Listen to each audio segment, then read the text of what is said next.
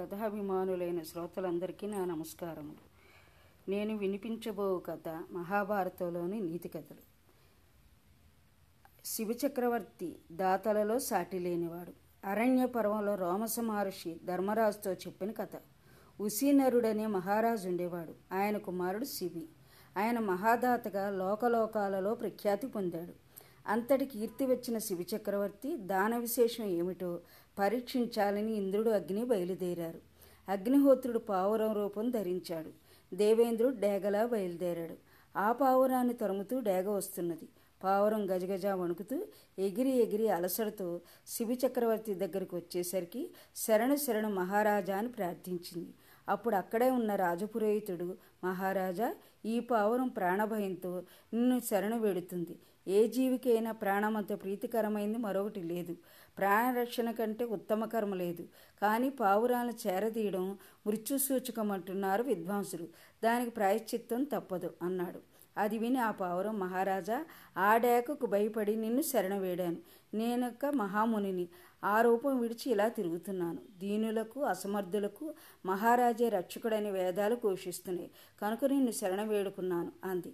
అప్పటికక్కడ చేరిన డేగ మహారాజా ప్రతి జీవికి ఎన్నో రూపాలు ప్రాప్తిస్తాయి. ఇది పావురమై నిన్ను శరణవేడింది. అయితే పావురాలు డేగలకు ఆహారం అని మరిచిపోకు. నా నోటి దగ్గర ఆహారమైన పావురాన్ని విడిచిపెట్టి నా ప్రాణాలు కాపాడు అంది ఆ పక్షుల మాటలు వింటున్న మా శివి చక్రవర్తి మనసు ఆందోళనలో పడింది. ప్రాణభీతితో వచ్చి శరణవేడిన వారికి అభయం ఇవ్వని రాజు రాజు యొక్క దేశంలో వానలు కురియక పంటలు మాడి క్షామదేవత విలయతాండవం చేస్తుంది.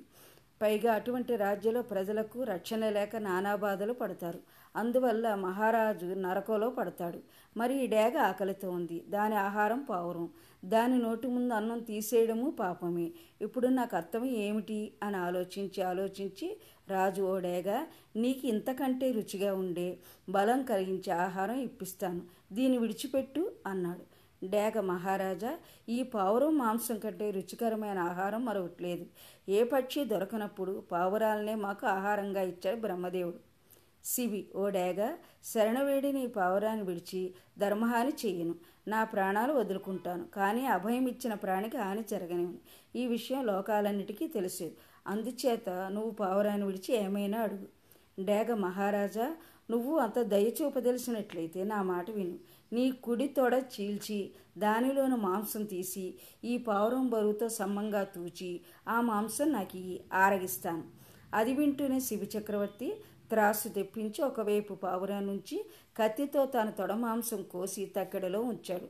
ఎంత మాంసం వేస్తున్నా పావురం బరువుకి సమ్మం కావడం లేదు. రెండవ తొడ చెయ్యి కోసి పెట్టినా తోగలేదు. అంతటితో శివి తానే త్రాసులో కూర్చున్నాడు. డేగ చాలు నేను వెడుతున్నాను. అని ఎగిరిపోయింది. అది చూసి ఓ పావురమా నువ్వెవరు? ఏమిటి నీ కథ? అని అడిగాడు. మహారాజా నేను అగ్నిహోత్రుడాను. ఈ డేగ దేవేంద్రుడు. నీ కీర్తి విని నీ శరణాగత రక్షణ దృష్టిని దానశక్తిని పరీక్షించాలని వచ్చాం. నువ్వు విజయం పొందావు. నీ యశశ్చంద్రికలు ఈ భువనం అంతా వ్యాపిస్తాయి. నీకు కలిగే కుమారుడు కూడా నీ కీర్తి నిలబెడతాడా అన్న దృశ్యమైంది. ఈ విధంగా శరణవేడైన ప్రాణి కోసం తన శరీరాన్ని దానం చేసిన మహాపురుషుడు కనుకనే ఈనాటికి శివచక్రవర్తి పేరు ప్రఖ్యాతమైంది. దాతల పేరు చెప్పేటప్పుడు ఆ పేరు తప్పనిసరిగా చెప్పుకుంటారు. కాబట్టి శరణాగతుల్ని రక్షించాలనే ధర్మం మనం తెలుసుకోవాలి.